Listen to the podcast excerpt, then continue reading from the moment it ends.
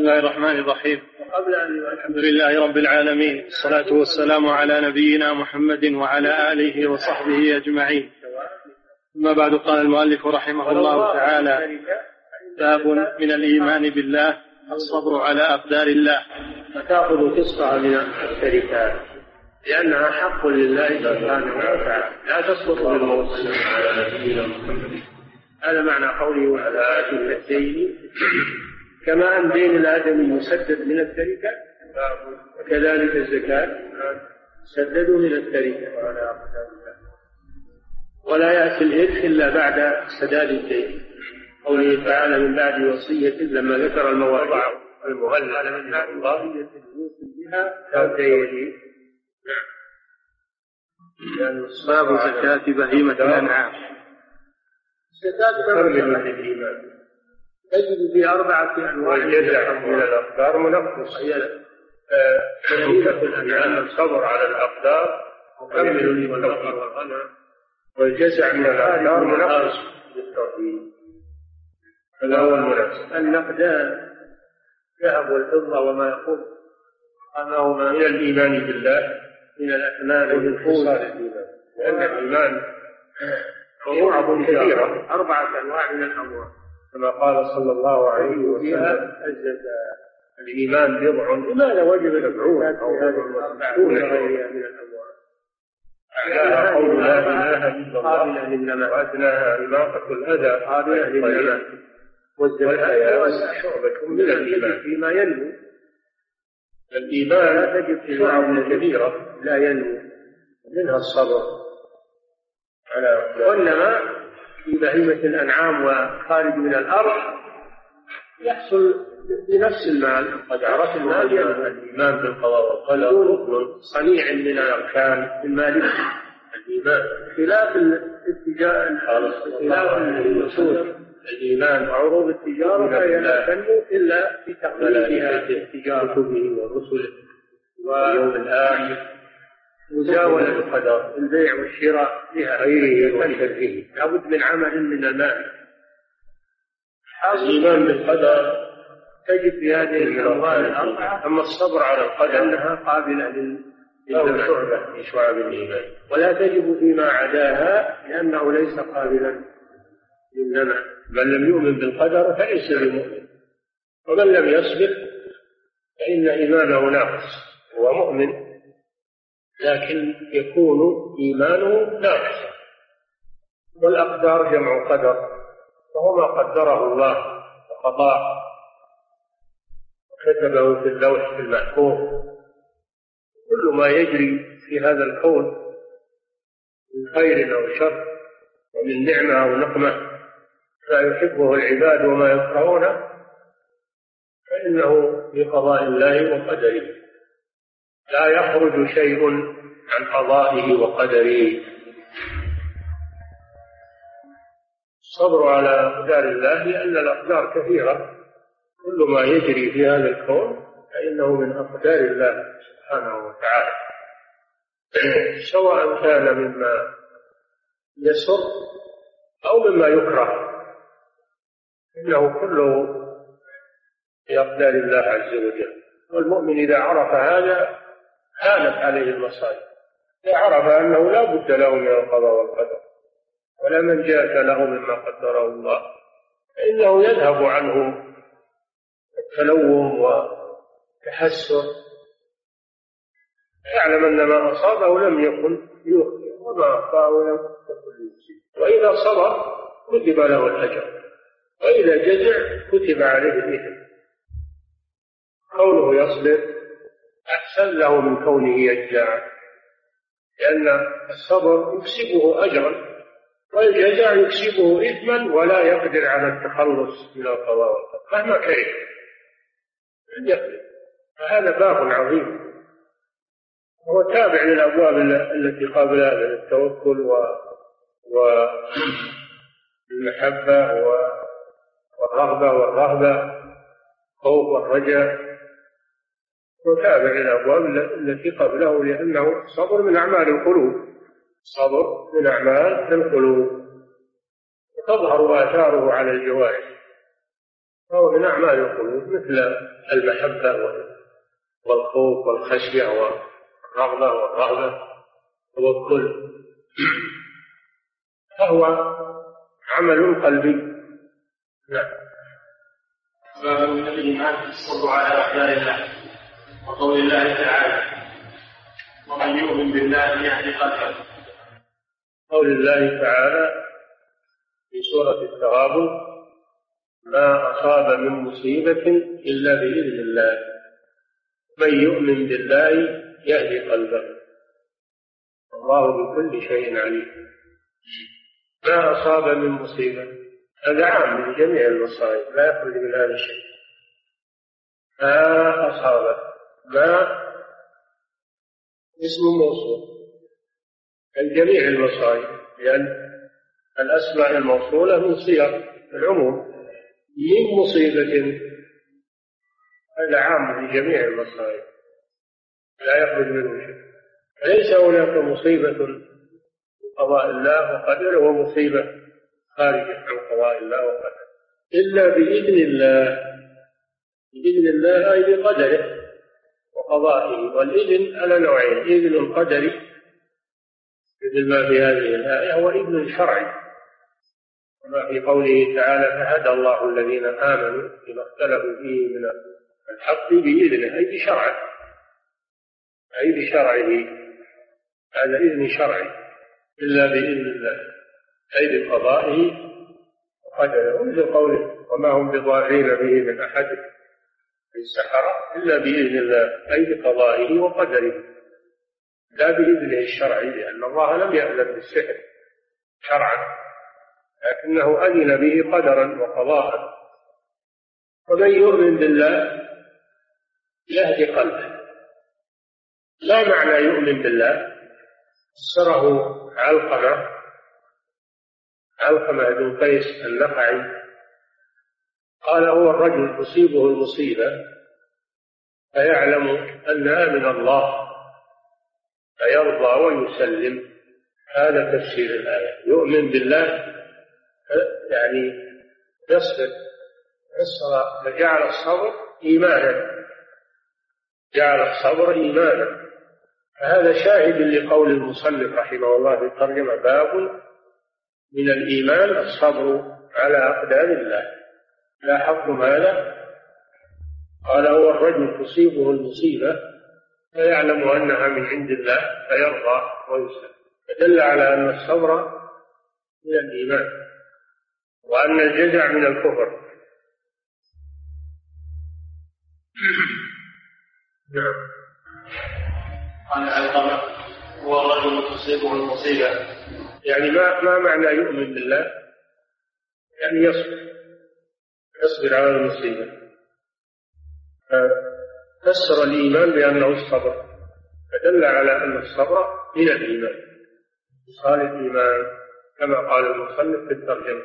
وعلقمة هو علقمة بن قيس النخعي الكوفي من تلاميذ عبد الله بن مسعود. وروى أيضا عن الخلفاء الأربعة عن أبي بكر وعمر وعثمان. وعلي لأنه ولد في عهد النبي صلى الله عليه وسلم. وهو من كبار التابعين. وروى عن عبد الله بن مسعود في هو وعلقم هو و والأسود النخعي وإبراهيم النخعي. ثلاثة هؤلاء تلاميذ ابن مسعود. نعم. قال علقمة هو الرجل تصيبه المصيبة فيعلم أنها من دين الله فيرضى ويسلم. نعم يرضى بها ويسلم الأمر لله عز وجل ويعلم أنه لا مناص له منها ولا حيلة له في التخلص منها فيرضى بقضاء الله وقدره ولا يجزع ولا يتسخط. الله جل وعلا يقول وبشر الصابرين الذين إذا أصابتهم مصيبة قالوا إنا لله وإنا إليه راجعون. أولئك عليهم صلوات من ربهم ورحمة. وأولئك هم المهتدون. وعمر رضي الله عنه يقول وجدنا لذة عيشنا بالصبر أو أحسن عيشنا بالصبر وأمير المؤمنين علي بن أبي طالب رضي الله عنه يقول الصبر من الدين منزلة الرأس من الجسد. ألا لا إيمان لمن لا صبر له؟ قد ذكر الله الصبر في في تسعين موضعا من القرآن. لا يدل على عظم الصبر ومقام الصبر. وهو من المقامات مقامات العبودية العظيمة. نعم. في صحيح مسلم عن أبي هريرة رضي الله عنه أن رسول الله صلى الله عليه وسلم قال لذلك الناس وما بهم الطعن في النسب والنياحة على الميت اثنتان في الناس يعني خصلتان في الناس. هما بهم كفر أي كفر أصغر لا يخرج من الملة لأن الكفر إذا جاء منكرا فإنه يكون أصغر. وإذا جاء معرفا بالألف واللام يكون أكبر. مخرج من الملة. ومنه قوله صلى الله عليه وسلم بين العبد وبين الكفر ترك الصلاة أي الكفر المخرج من الملة أنه معرف بالألف واللام. أما إذا نكر فإنه يكون كفرا قصد. وما بهم كفر. الطعن في الأنساب يطعن في أنساب الناس ينقص أنساب الناس ويقول فلان نسبه وضيع. و أو يقول فلان ليس ابنا لفلان ننكر نسبه ويطعن فيه فهذا من أمور الجاهلية وهو كفر اتصال الكفر لأنه لا يجوز للإنسان يتنقص في الناس في أنسابهم. ويقول فلان قبيلي وفلان صغيري وفلان صغيري ما في خير فلان قال جل وعلا إنا أكرمكم يا أيها الناس إنا خلقناكم من ذكر وأنثى. جعلناكم شعوبا وقبائل لتعارفوا. إن أكرمكم عند الله أتقاكم. فالكرم عند الله ليس بالنسب إنما هو بالتقوى. التقي كريم عند الله. ولو كان نسبه ليس بالمرتفع ما ضر سلمان الفارسي ولا ضر بلالا الحبشي ولا ضر عمار بن ياسر رضي الله عنه ما ضرهم كونهم ليس لهم نسب عربي أو نسب قبلي ولا ضر أبا بكر ما ضر أبا بكر الثقفي كونها ليس له نسب قبلي بل كانوا من خيار أمة محمد صلى الله عليه وسلم. ولا نفع أبا جهل كونه قرشيا ولا نفع أبا لهب كونه هاشميا ما نفعهم هذا إذا أكرمكم عند الله أتقاكم. فلا يطعن في أنساب الناس إلا إنسان ناقص الإيمان. وفيه خصلة من خصال الجاهلية. والجاهلية ما كان قبل البعثة وكل أمور الجاهلية مذموم. ولا يجوز أخذ شيء من أمور الجاهلية. كل ما كان من أمور الجاهلية فإنه مذموم. الشق أهل الجاهلية مذموم.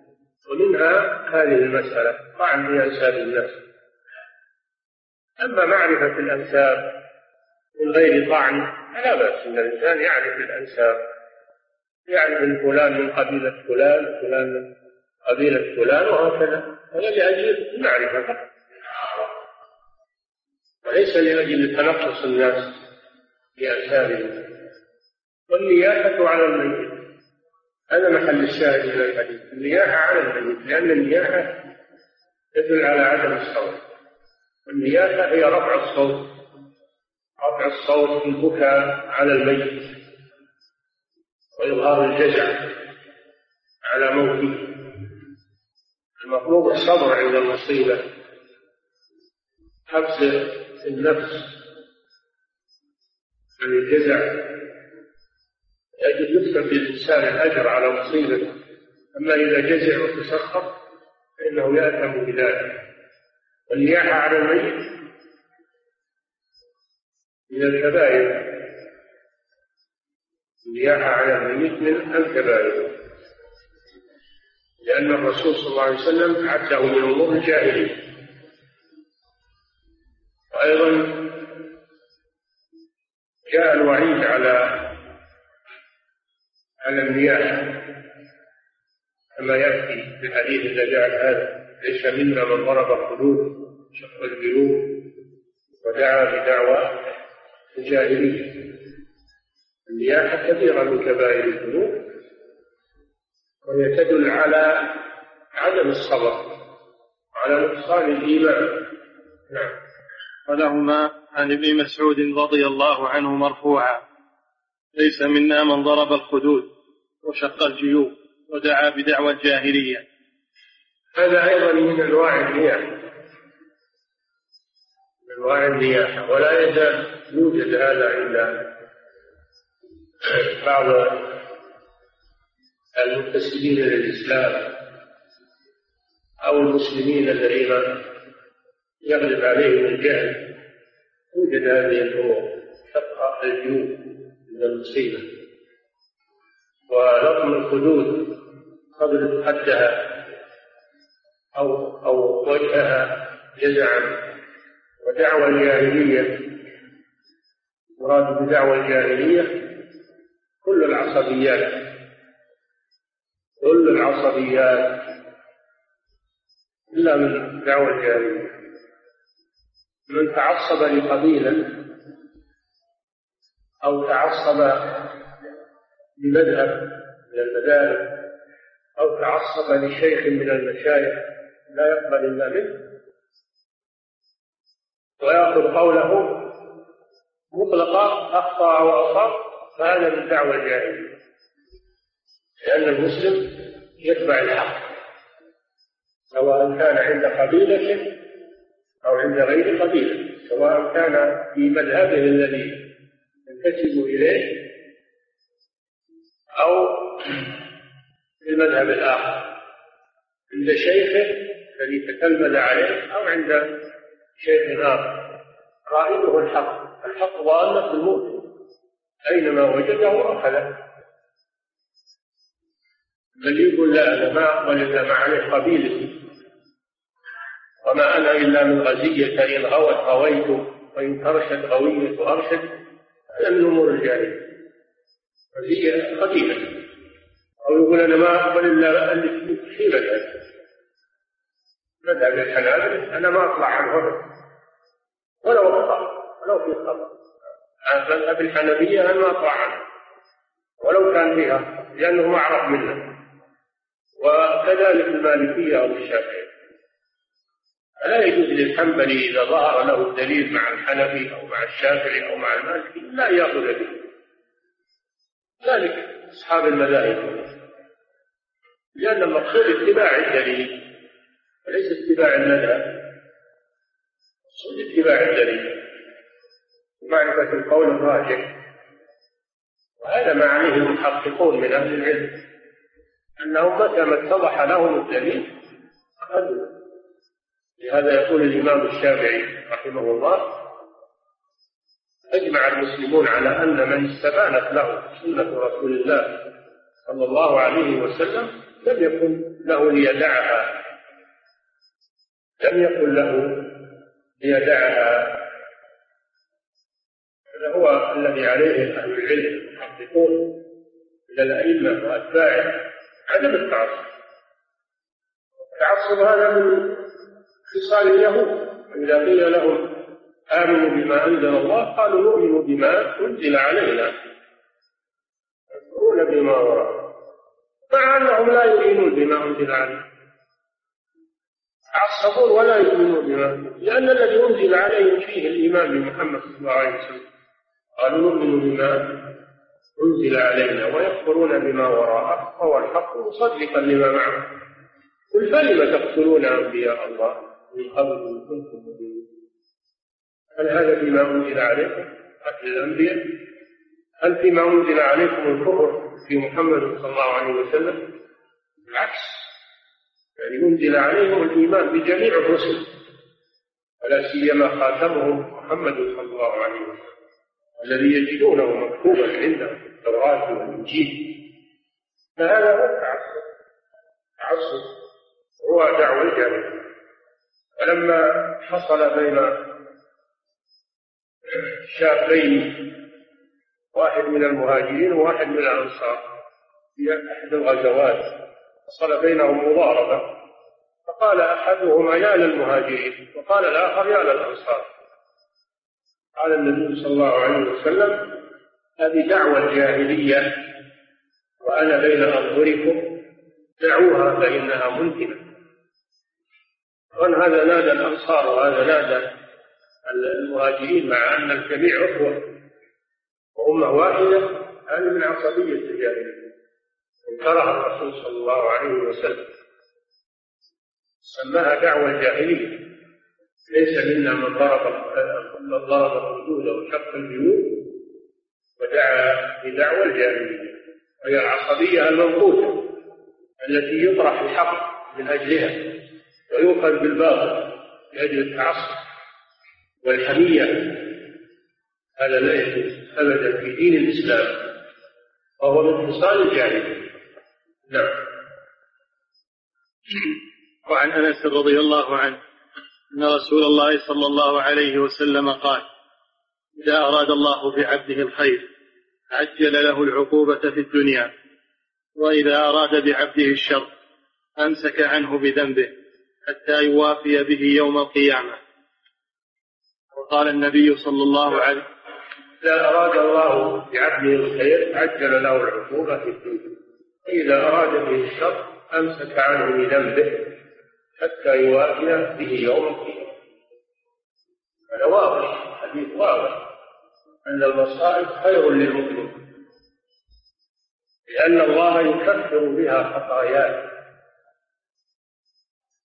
أولا لأنه يصبر عليها ويكافئ على الصبر وثانيا أنها تكفر بها خطاياه. فيسلم من عقوبتها في الآخرة الله حكيم عليم بما يجريه على عباده المؤمنين. لا بغضا لهم وإنما هو من محبته لهم. وإرادته الخير بهم من أجل أن يمحصهم ويخلصهم من ذنوبهم ومن أجل أن يتوبوا إليه ويحاسبوا أنفسهم. ويعلم أن هذه المصيبة أو هذا المكروه ما أصابهم إلا بذنب فيتوبون من الذنوب ويتراجعون عنها. تكون موعظة لهم تكون ثوابا لهم تكون صبرا لهم فكل هذه أمور محبوبة عند الله سبحانه وتعالى وإن كانت مكروهة عند الناس. وإذا أراد بعبده الشر أمسك عنه بذنبه. يفعل الذنوب والمعاصي ويبارز بالكفر والإلحاد والله ينعم عليه ويغدق عليه. العطاء في الدنيا من أجل أن تبقى عليه ذنوبه ومن أجل أن يزداد من من المعاصي هذا من الإمهال والاستدراج. فيأتي يوم القيامة عليه الذنوب والخطايا فيعذب بها في نار جهنم. بعض الناس يقول آه المسلمون الآن فيهم تضاعف فيهم فيهم. متأخرون والدول والدول الكافرة متقدمة. الحضارة والصناعة نقول أولا المسلمون هم الذين قصروا الله أمرهم وقال واعدوا لهم ما استطعتم من قوة. تصيروا منهم. هم الذين قصروا وتكاسلوا ولو أنهم بذلوا جهدهم واستعدوا فاقوا على غيرهم من من الأمم. ثانيا هذا ليس دليلا على على بغض الله لهم بل هو دليل على محبته لهم من أجل أن يكفر عنهم ذنوبهم ومن أجل أن لا من أجل أن لا يتكبروا ويظفروا في الأرض ويفسدوا في الأرض لو بسط الله الرزق لعباده لبغوا في الأرض. ولكن ينزل بقدر ما يشاء. إنه بعباده خبير بصير. وأما الكفار ف وإن أعطاهم الله زهرة الدنيا هذا ليس بغريب قال جل وعلا يقول لنبيه ولا تمدن عينيك إلى ما متعنا به أزواجا منهم زهرة الحياة الدنيا لنفتنهم فيه. ورزق ربك خير وأبقى. فليس أعطاء الله لهم محبة له. بل العكس. الله استدرجه وأراد بهم الشر ولم يرد بهم الخير. إذا الله جل وعلا حكيم عليم في تدبيره يزوي الدنيا عن عباده المؤمنين من أجل مصلحتهم أجل أن لا يتكبروا ولا ينشغلوا عن طاعة الله. ولا تلهيهم الدنيا. ومن أجل أن يخلصهم من ذنوب. الحكم الربانية كثيرة. فيها ويعطي أعداءه الكفار. استدراجا لهم ولا يحسبن الذين كفروا أنما نملي لهم خير لأنفسهم. إنما نملي لهم ليزدادوا لهم عذاب نعم. وقال النبي صلى الله عليه وسلم إن عظم الجزاء مع عظم البلاء. وقال النبي صلى الله عليه وسلم لم يبين الشيخ راوي الحديث. راوي الحديث هو هو أنس. هو الراوي راوي الحديث الذي قبله. وسنده واحد وراويه الترمذي واحد. لذلك اعتبر كأنهما حديثا واحدا. نعم. وقال النبي صلى الله عليه وسلم إن عظم الجزاء مع عظم البلاء. وإن الله تعالى إذا أحب قوما ابتلاهم فمن رضي فله الرضا ومن سخط فله السخط. حسنه الترمذي. نعم. إن الله جل وعلا إذا أحب قوما هذا فيه إثبات المحبة لله عز وجل وأنها صفة من صفاته وأنه يحب عباده المؤمنين ويبغض أعداءه الكافرين. الله إذا أحب قوما ابتلاهم أي امتحنهم. امتحنهم بالشدائد والمكاره. فمن رضي بالقضاء والقدر ولم يجزع فله الرضا من الله هذا فيه وصف الله جل وعلا بالرضا أيضا. لأن الجزاء من جنس العمل. فمن رضي بقضاء الله وقدره رضي الله عنه. ومن سخط أي سخط القضاء والقدر وجزع فله السخط من الله. هذا فيه وصف الله بالسخط أنه يسخط ويغضب ويكره سبحانه وتعالى. صفات تليق بجلاله وليس فيه صفات المخلوقين.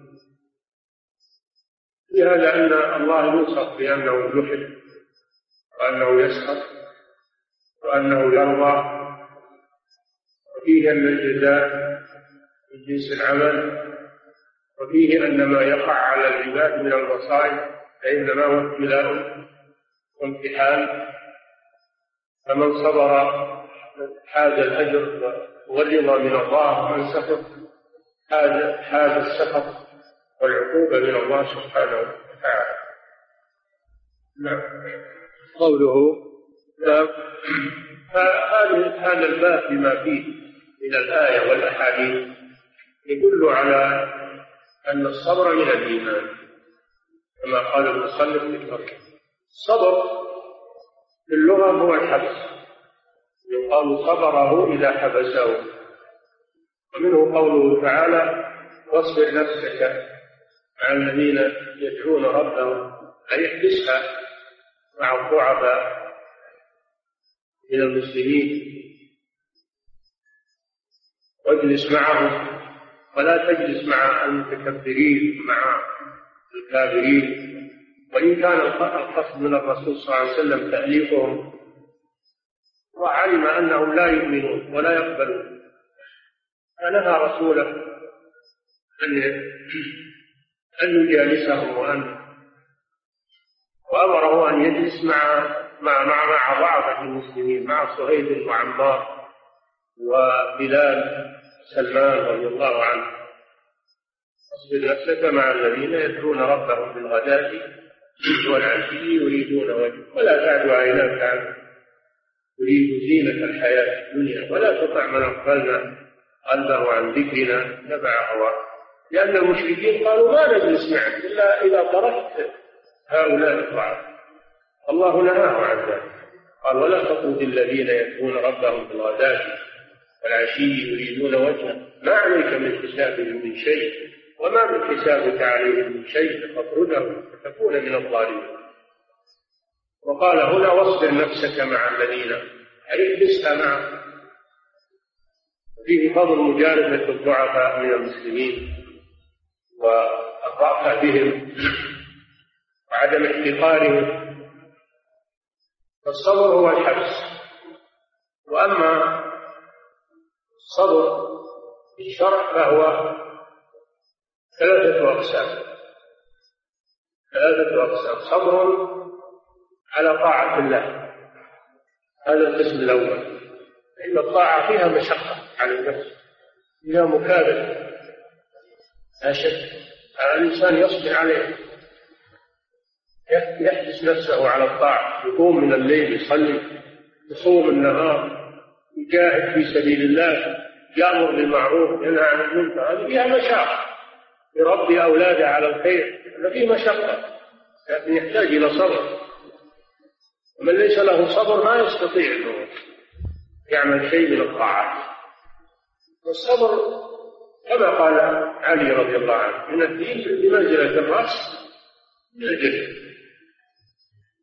الجسد اللي ما فيه رأس ما ما فيش حياة. الدين اللي ما فيه صبر ما فيه ما فيه دين ما فيه إيمان. صبر على طاعة الله صبر عن محارم الله. لأن النفس تميل إلى الشهوات المحرمة تميل إلى الزنا تميل إلى جمع المال من الربا ومن الميسر ومن المحرمات. لأنها تحب المال ولا تبالي بالطريق. فيحبسها عن ذلك يحبسها عن محبوباتها. المحرمة. يحبسها يحتاج إلى صبر عنه. ما يترك المحرمات إلا من كان عنده صبر. وإلا فإن نفسه تنازعه. وشياطين الجن والإنس يدعونه إليها ويزينونها له. يحتاج إلى صبر. يحبس نفسه عن المحرمات. إذا ما عنده صبر ما يصبر. يقع في المحرمات. الذين يقعون في المحرمات هذا لأن ما عندهم صبر. لو كان عندهم صبر تركوه. الثالث الصبر على أقدار الله المؤلمة من المصائب المكاره التي تصيب الإنسان. فيحبس نفسه عن الجزاء ويرضى بقضاء الله وقدره.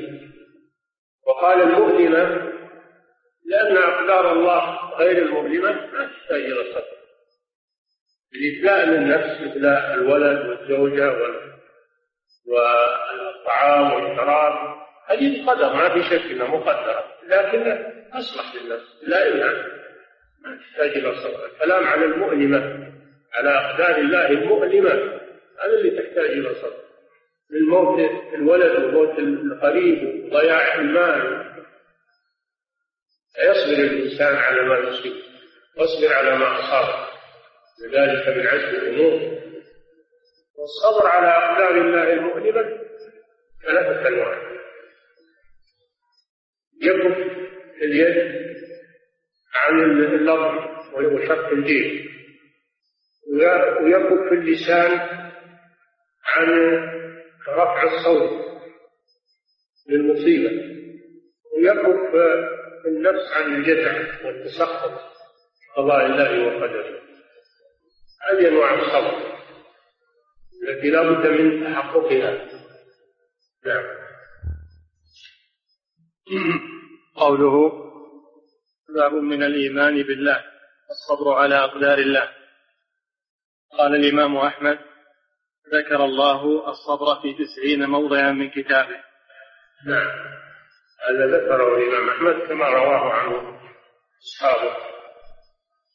تسعين موضع هذا يدل على عناية الإمام أحمد بالقرآن. وذكرت الصلاة في 82 موضع وذكر الصبر في 90 موضع هذا دليل على عنايته بالقرآن رحمه الله. وكونه ذكر في 90 موضع يدل على أهميته. نعم. في الحديث الصحيح الصبر ضياء رواه أحمد ومسلم. ضياء يعني نور يعني يضيء للمسلم الطريق الذي يمشي معه في هذه الحياة. وعدم الصبر ظلمة. إذا كان الصبر ضياء ففقدانه ظلمة. نعم. قال عمر رضي الله عنه وجدنا خير عيشنا بالصبر رواه البخاري. يقول عمر رضي الله عنه وجدنا خير عيشنا بالصبر. يعني وصلوا إلى ما وصلوا إليه من الأعمال الجميلة الجهاد في سبيل الله إلا بالصبر. تحمل نعم. قال علي رضي الله عنه. ولأن الصبر يهون عليك المشاق. يهون عليك المشاق. نعم. قال علي رضي الله عنه إن الصبر من الإيمان بمنزلة الرأس من الجسد ثم رفع صوته فقال إنه لا إيمان لمن لا صبر له. الصبر من الإيمان بمنزلة الرأس من فإذا فقد الرأس فقد فقد في الحياة. صار الجسد لا قيمة له ولا فائدة فيه كذلك الإيمان إذا فقد الصبر صار ما له نعم. واعلم أن الصبر على ثلاثة أقسام. صبر على ما أمر الله به وصبر عما نهى الله عنه. وصبر على ما قدره الله من المصائب. من المصائب خاصة لا من الملذات الملذات لا تحتاج إلى صبر. نعم. زاد شيخ الإسلام والصبر على الأهواء المخالفة للشرع. إيه لأن شيخ الإسلام ابتلي بأصحاب الأهواء. من الفرق الضالة. صبر عليهم وجالدهم رحمه الله. ونازلهم حتى نصره الله عليه ما حصل على هذا إلا بالصبر حبسوه وآذوه وناظروه وضايقوه ولكنه صبر. حتى أظهره الله عليه. نعم. قوله وقول الله تعالى ومن يؤمن بالله يهدي قلبه. ما أصاب من مصيبة إلا بإذن الله أي بقضائه وقدره. من يؤمن بالله يعني يصبر. يهدي قلبه يجعل في قلبه يقينا ويجد في قلبه البرد والراحة والطمأنينة. يذهب يذهب عنه الجزع والتسخط أنه يعلم أن هذا في موازين حسناته ويعلم أن هذا أنه لا بد منه. ولو فعل ما فعل لن ينجو منه. ما دام كذلك فإنه يصبر. نعم. وقول الله تعالى ومن يؤمن بالله يهد قلبه. وأول الآية ما أصاب من مصيبة إلا بإذن الله. أي بمشيئته وإرادته. وفي الآية الأخرى ما أصاب من مصيبة إلا في كتاب. إلا في كتاب يعني في اللوح المحفوظ مكتوبة في اللوح المحفوظ من قبل أن نبرأها أي من قبل أن تقع ونخلقها. البرء هو الخلق والإيجاد.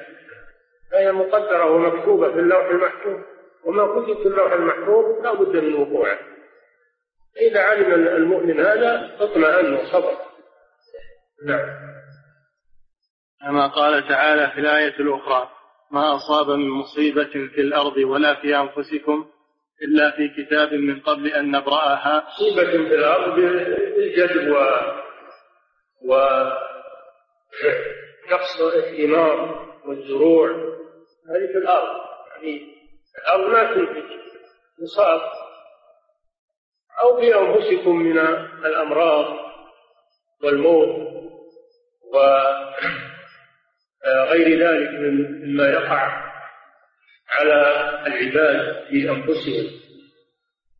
من موت أو أو جراح أو قطع أطراف أو ضرب أو غير ذلك. نعم.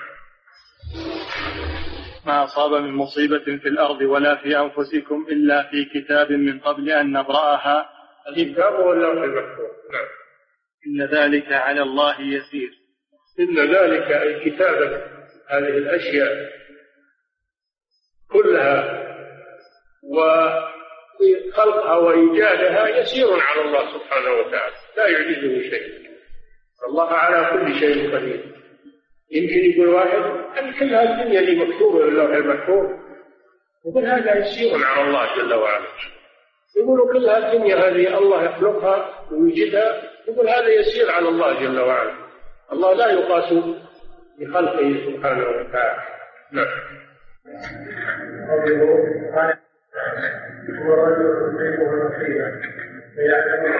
قال علقمة يعني في تفسير الآية. تفسير هذه الآية. نعم. والرجل تصيبه المصيبة فيعلم أنها من عند الله فيرضى ويسلم نعم الرجل تصيبه المصيبة فيعلم أنها من عند الله يعني في تفسير الآية تفسير هذه الآية. نعم. هو الرجل تصيبه المصيبة فيعلم أنها من عند الله فيرضى ويسلم. هذا الأثر رواه ابن جرير وابن أبي حاتم وروي عن ابن مسعود. وعلقمة هو ابن قيس بن عبد الله النخعي الكوفي ولد في حياة النبي صلى الله عليه وسلم وسمع من أبي بكر وعمر وعثمان وعلي وابن مسعود وعائشة وغيرهم وهو من كبار التابعين وعلمائهم وثقاتهم. مات بعد الستين. وفي هذا الأثر دليل على أن الأعمال من مسمى الإيمان. وفي الآية بيان أن من ثواب الصبر هداية القلب. أن من ثواب الصبر هداية القلب. هذا هذا فائدة عظيمة. يؤمن بالله يهدي قلبه يجعل في قلبه نور إيمان طمأنينة. بثمرات الصبر. وأما الجزع فيجعل الله في قلبه القلق والجزع عدم الاستقرار. قوله وفي صحيح مسلم عن أبي هريرة رضي الله عنه أن رسول الله صلى الله عليه وسلم قال اثنتان في الناس هما بهم كفر الطعن في النسب والنياحة على الميت أي هما بالناس كفر حيث كانتا من أعمال الجاهلية وهما قائمتان بالناس ولا يسلم منهما إلا من سلمه الله. فأطلق الكفر على من قامت به خصلة من هاتين الخصلتين لكن ليس من قام به شعبة من شعب الإيمان لكن ليس من قام به شعبة من شعب الكفر يصير كافرا الكفر المطلق كما أنه ليس من قام به شعبة من شعب الإيمان يصير مؤمن يصير مؤمنا الإيمان المطلق. نعم ليس من كان فيه خصلة من خصال الكفر يكون كافرا الكفر المخرج من الملة. بل هو الكفر الأصغر لأنه جاء في صيغة النكرة ما فيه كفر أما إذا جاء الكفر بصيغه التعريف مراد به الكفر المخرج من الملة مثل بين العبد وبين الكفر ترك الصلاه كفر للعهد أي الكفر المعبود هو المخرج من الملة. ففرق بين الكفر المعرف بالله. كما في قوله ليس بين العبد وبين الكفر أو الشرك إلا ترك الصلاة وبين كفر منكر في الإثبات. قوله الطعن في النسب أي عيبه ويدخل فيه أن يقال هذا ليس ابن فلان مع ثبوت نسبه. فلان ولد فلان هذا يقعني في انساب الناس والنبي صلى الله عليه وسلم يقول الولد بالفراش للعاهل الحجر. ما ولد على فراش الإنسان يعني من زوجته ما دامت في عصمته فهو من أولاده. ولا يخرج منه اذا إذا رمى الزوجة بالزنا ما يخرج منه إلا باللعان كما سبق لكم. وإلا الأصل أنه ابنه ولا يخرج منه إلا بإقامة اللعان. نعم. قوله والنياحة على الميت أي رفع الصوت بالندب وتعداد هذا هو محل الشاهد النياحة على الميت لأنها تدل على عدم الصبر. نعم. أي رفع الصوت بالندب وتعداد فضائله لما فيه من التسخط على قدر الله المنافي للصبر. استعداد محاسن الميت وعضداء ونصيراه وإلى آخره. هذا هو النياحة. أما ذكر محاسن الميت لأجل الدعاء له هذا لا بأس به من غير غلو ذكر محاسنه وأعماله الصالحة من أجل الدعاء له الترحم عليه هذا لا بأس به. فقد رؤي النبي صلى الله عليه وسلم بعد موته رفعه حسان إلى مراته ولم يعد هذا من النياحة. وما زال العلماء يرقون العلماء إذا ماتوا وليس هذا من النياحة بل هذا من أجل إظهار فضائلهم ومن أجل الدعاء لهم والاقتداء بهم نعم. قوله ولهما عن ابن مسعود رضي الله عنه مرفوعا ليس منا من ضرب الخدود وشق الجيوب ودعا بدعوى الجاهلية قوله من ضرب الخدود قال الحافظ خص الخد لكونه الغالب. وإلا فضرب بقية الوجه مثله. نعم المهم أنه يضرب وجهه أو جسمه لا بالجزع مثل ما يفعل الشيعة يوم عاشوراء يضربون أجسامهم بالسلاسل إظهارا للجزع على الحسين بدعمه هذا من النيات من أمور الجاهلية. نعم. ودع قوله ودعا بدعوى الجاهلية قال شيخ الإسلام. هو ندب الميت. وقال ابن القيم. ندب الميت. الندب رفع الصوت. في تعداد محاسن الميت. نعم. وقال ابن القيم. الدعاء بدعوى الجاهلية كالدعاء إلى القبائل والعصبية. ومثله التعصب إلى المذاهب والطوائف والمشايخ. نعم. يدخل في دعوى الجاهلية. كل من تعصب لقبيلة تعصب لمذهب أو تعصب لشيخ من المشايخ لا يأخذ إلا بقوله. هذا من أمور الجاهلية. واليوم واليوم بعض الشباب عندهم هذه النزعة. بعضهم ما أقول كلهم عندهم هذه النزعة. عندهم يقولون خذوا من فلان ولا تأخذون من فلان. يحذرون منه. إلا إذا كان الإنسان مبتدعا المبتدع يحذر منه. ولا يؤخذ عنه. لكن ما داموا كلهم أهل السنة وأهل الحق أما الداعي إلى أن تحذر من أهل العلم من أهل السنة والجماعة اللي ما عندهم بدعة ولا عندهم مخالفة إلا لمجرد العصبية. هذا هذا من أمور الجاهلية نعم. ومثله التعصب إلى المذاهب والطوائف والمشايخ وتفضيل بعض على بعض يدعو إلى ذلك ويوالي عليه ويعادي عليه. فكل هذا من دعوى الجاهلية.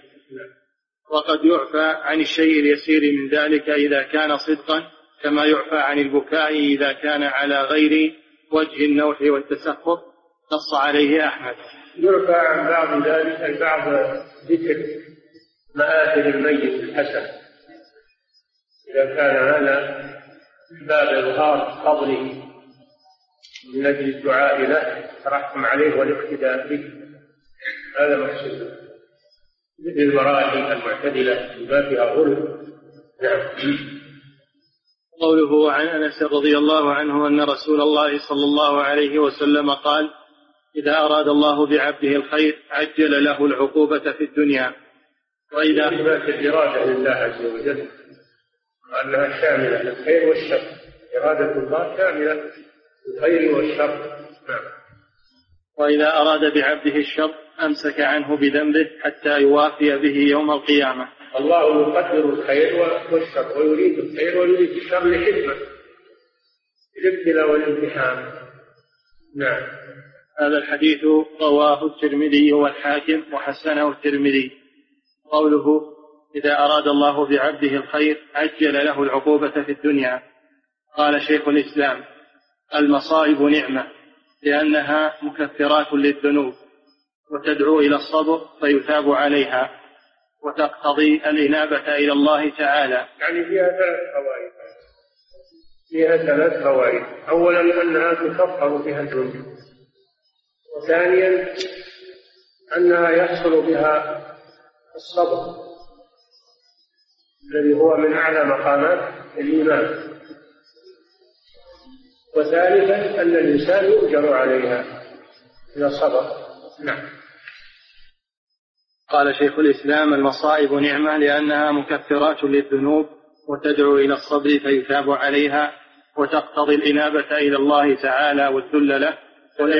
من فوائدها أنها تدعو إلى التوبة. تدعو إلى التوبة ومحاسبة النفس. إن الله إذا أصاب عبدا هذا العبد يعرف أنه ما أصابه هذا إلا بذنب. إلى الله عز وجل. كل يعرف أعماله كل يعرف تصرفاته. تحصل التوبة والإنابة إلى الله عز وجل. نعم.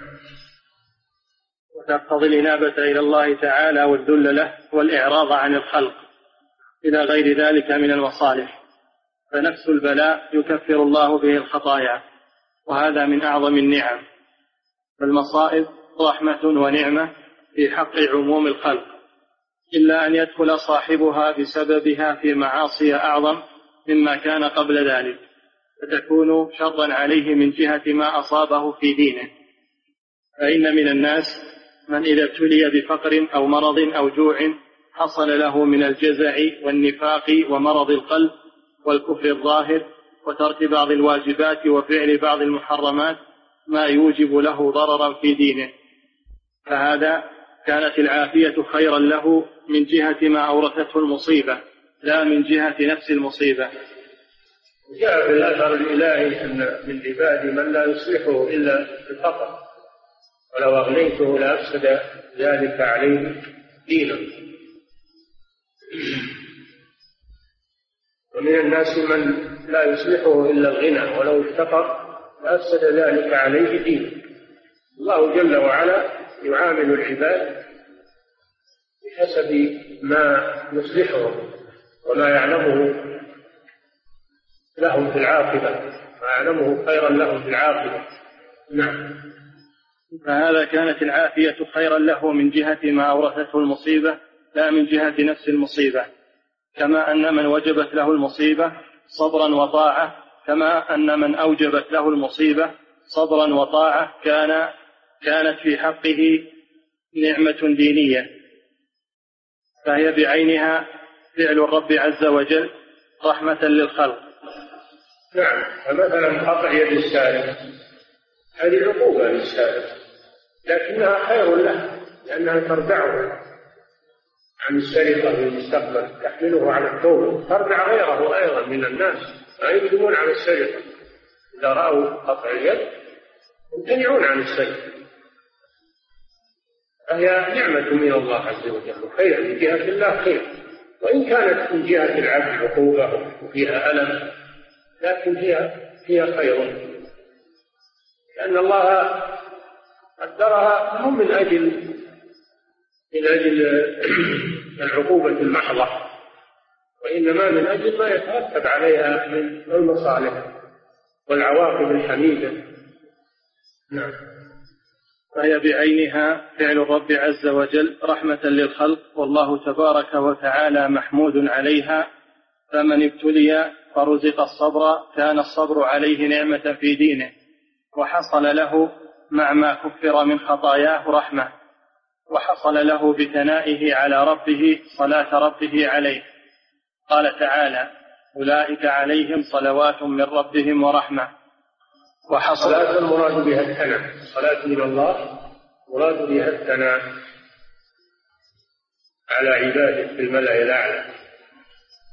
قال صلى الله عليه يعني أثنى على عليه في الملأ الأعلى. نعم. وحصل له غفران السيئات ورفع الدرجات. فمن قام بالصبر الواجب حصل له ذلك. انتهى ملخصا. قوله وقال النبي صلى الله عليه وسلم إن عظم الجزاء مع عظم البلاء وإن الله تعالى إذا أحب قوما ابتلاهم فمن رضي له فمن رضي فله الرضا ومن سخط فله السخط السنة والترمذي قوله إن عظم الجزاء بكسر العين وفتح الراء فيهما ويحتمل ضمها مع سكون الراء. إن عظم الجزاء بكسر العين. وفتح الراء فيهما. ويحتمل ضمها مع, سكون الراء يعني عظم بكسر العين وفتح الضاد هذه رواية.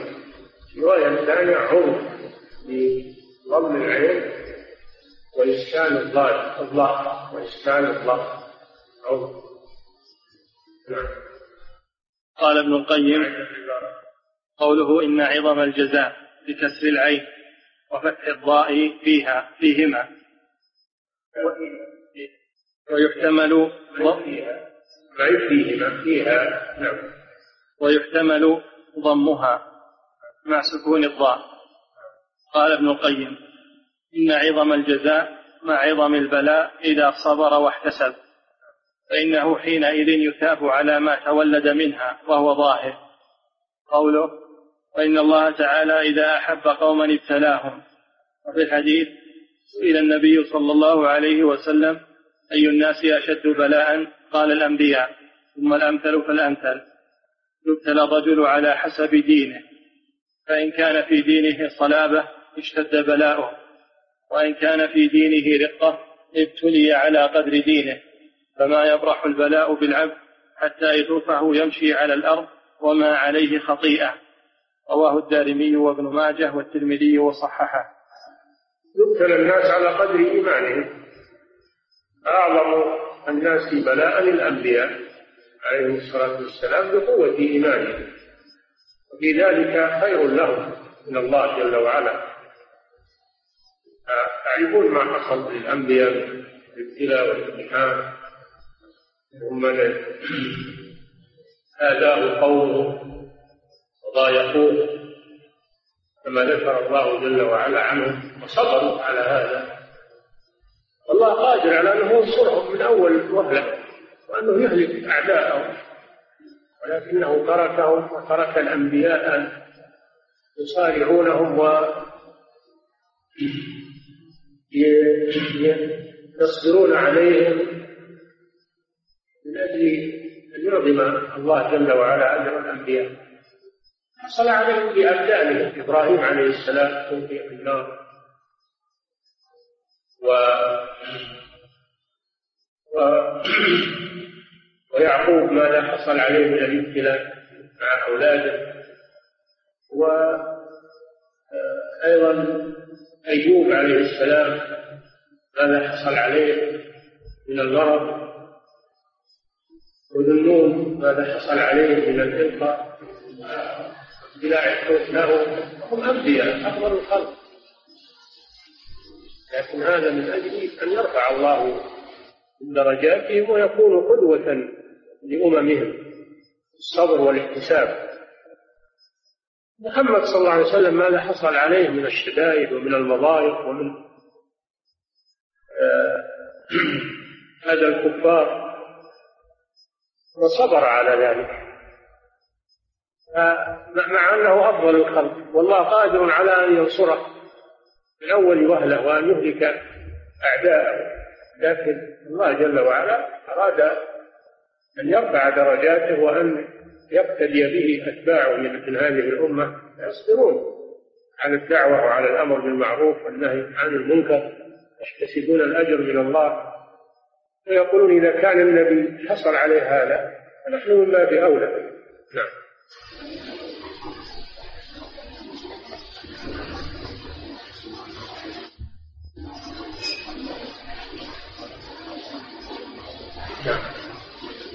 قوله ومن رضي فله الرضا فإن الله ومن سخط فله السخط كذلك.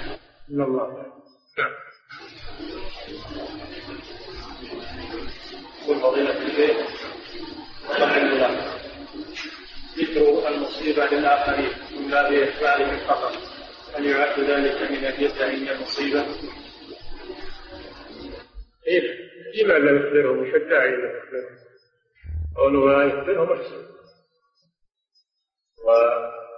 ويعقوب عليه الصلاة والسلام يقول إنما أشكو بثي وحزني إلى الله يشكو إلى الله ما يشكو إلى الناس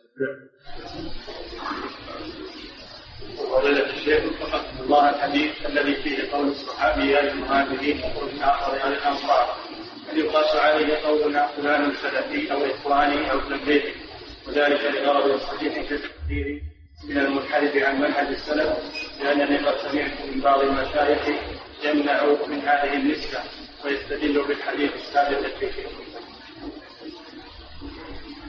كان الغرض منه بيان منهج الرجل علشان الناس يتجنبونه. لا بأس بذلك وليس هذا من الدعوة الجاهلية هذا من النصيحة.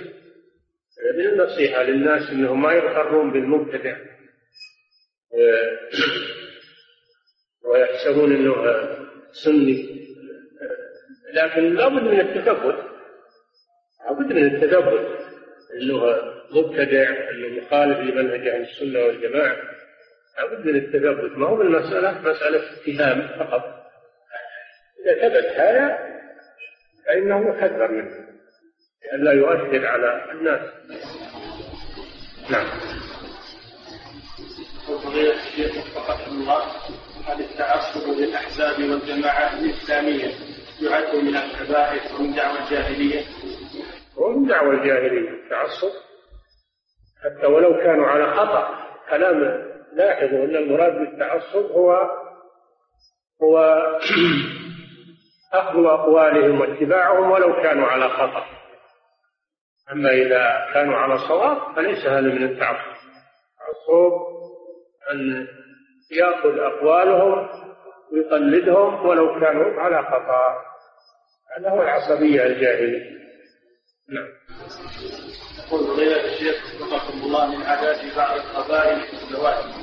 انهم لا يزوجون إلا من كان من قبيلتهم أو كما يقولون من كان قبيليا. فهل هذا من أمور الجاهلية المنهي عنها؟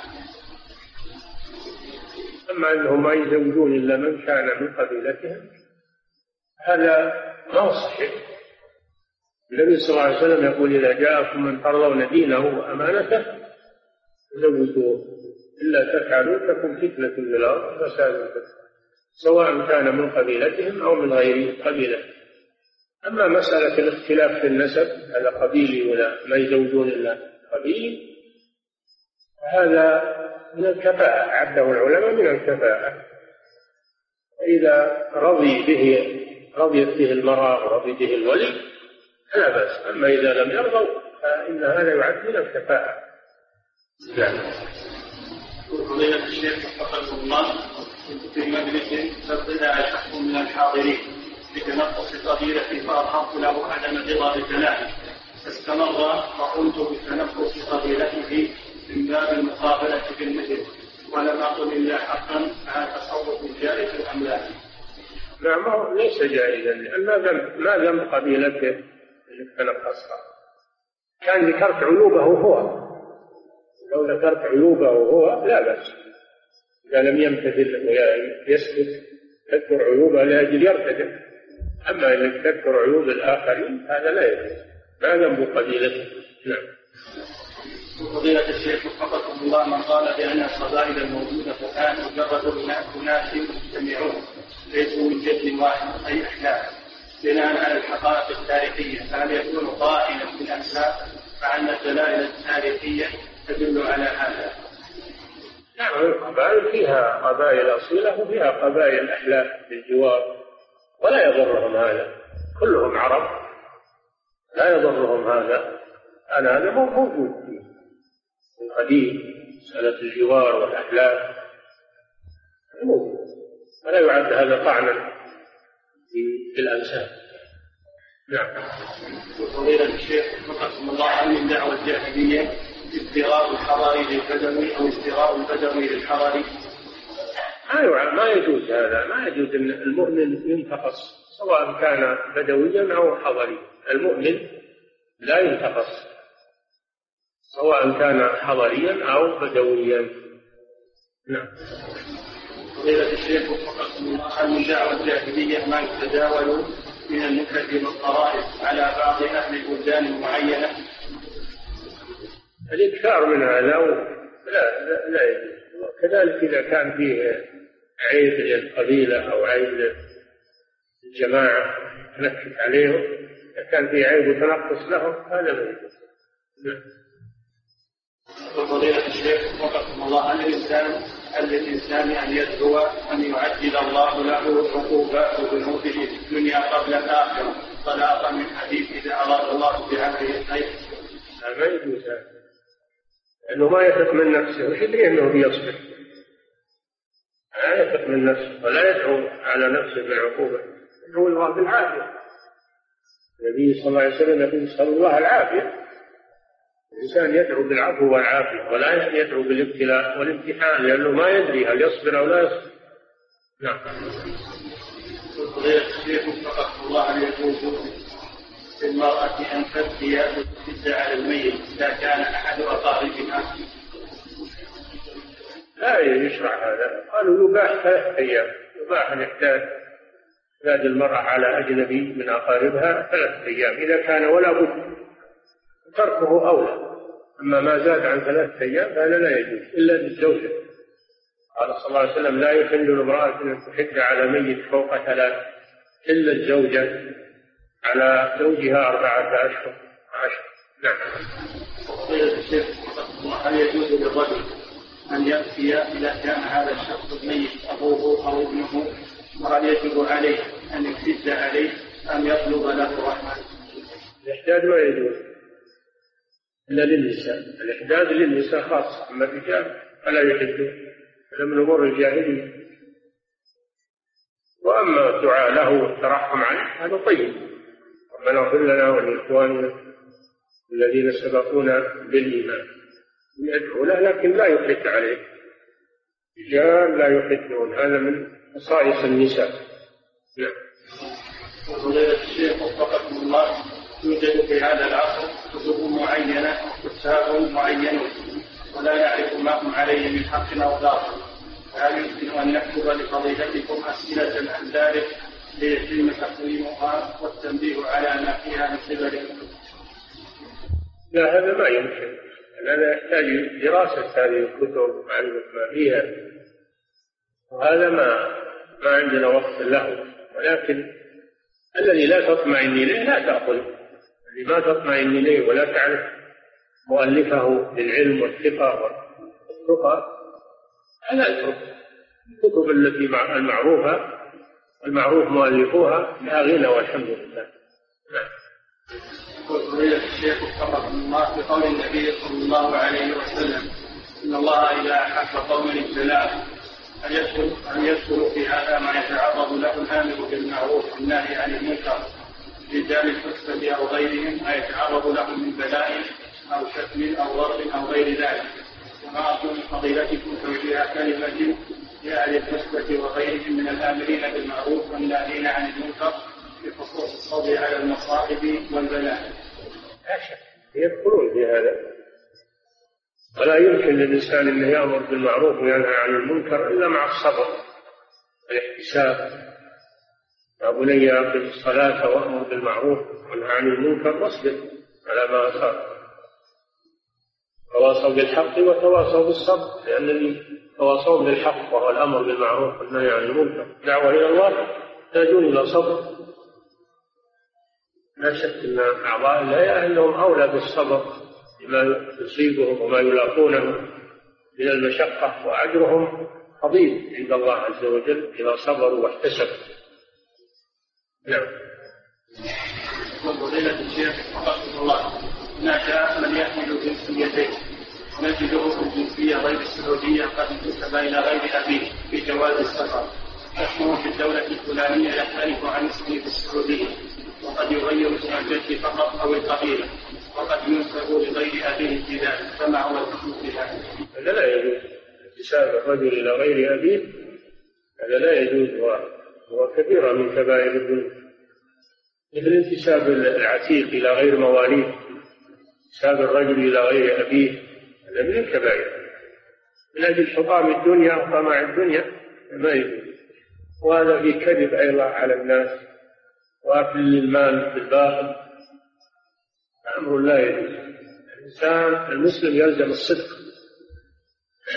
يلزم الصدق.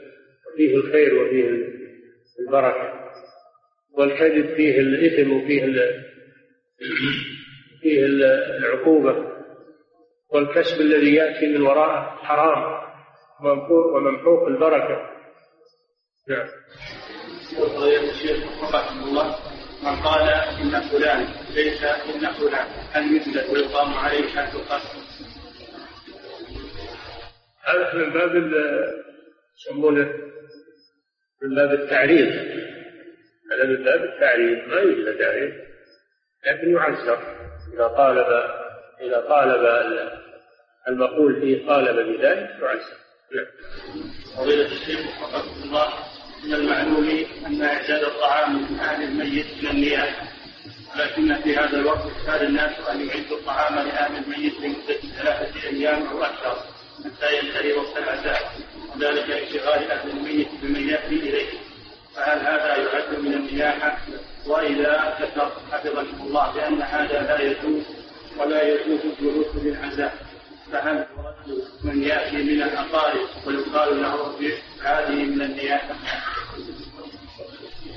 الأقارب والناس إذا جلست لهم أيام معينة وأعلنت بالجريدة أن محل العزاء بموضع كذا سيأتون. وإذا ما رتبت هذا الترتيب فإنهم لا يأتون. وإذا لم يأتوا ما حصل طعام ولا حصل أنتم اتركوا هذه هذه الترتيبات. وهذه الأيام المحددة اتركوا من جاءكم وعزاكم اقبلوا عزاء في السوق أو في البيت أو في المسجد يكفي هذا بدون اجتماع. فلو أن الناس تركوا هذا الترتيب لانزاحت عنهم. هذه الآفات هذه الأطعمة التي تصنع وهذه. يترك الأصل الذي سبب هذا وهو الترتيب وتعيين أيام وتعيين موقع ومكان. للاجتماع وللعزاء هذا ما أنزل الله به من سلطان. هذا هو الذي يجب أن فإذا ترك فإنه يترك ما يترتب عليه. نعم. الشيخ وفقكم الله التعالي التي اعتدنا قراءتها في الصحف. هل هي جائزة؟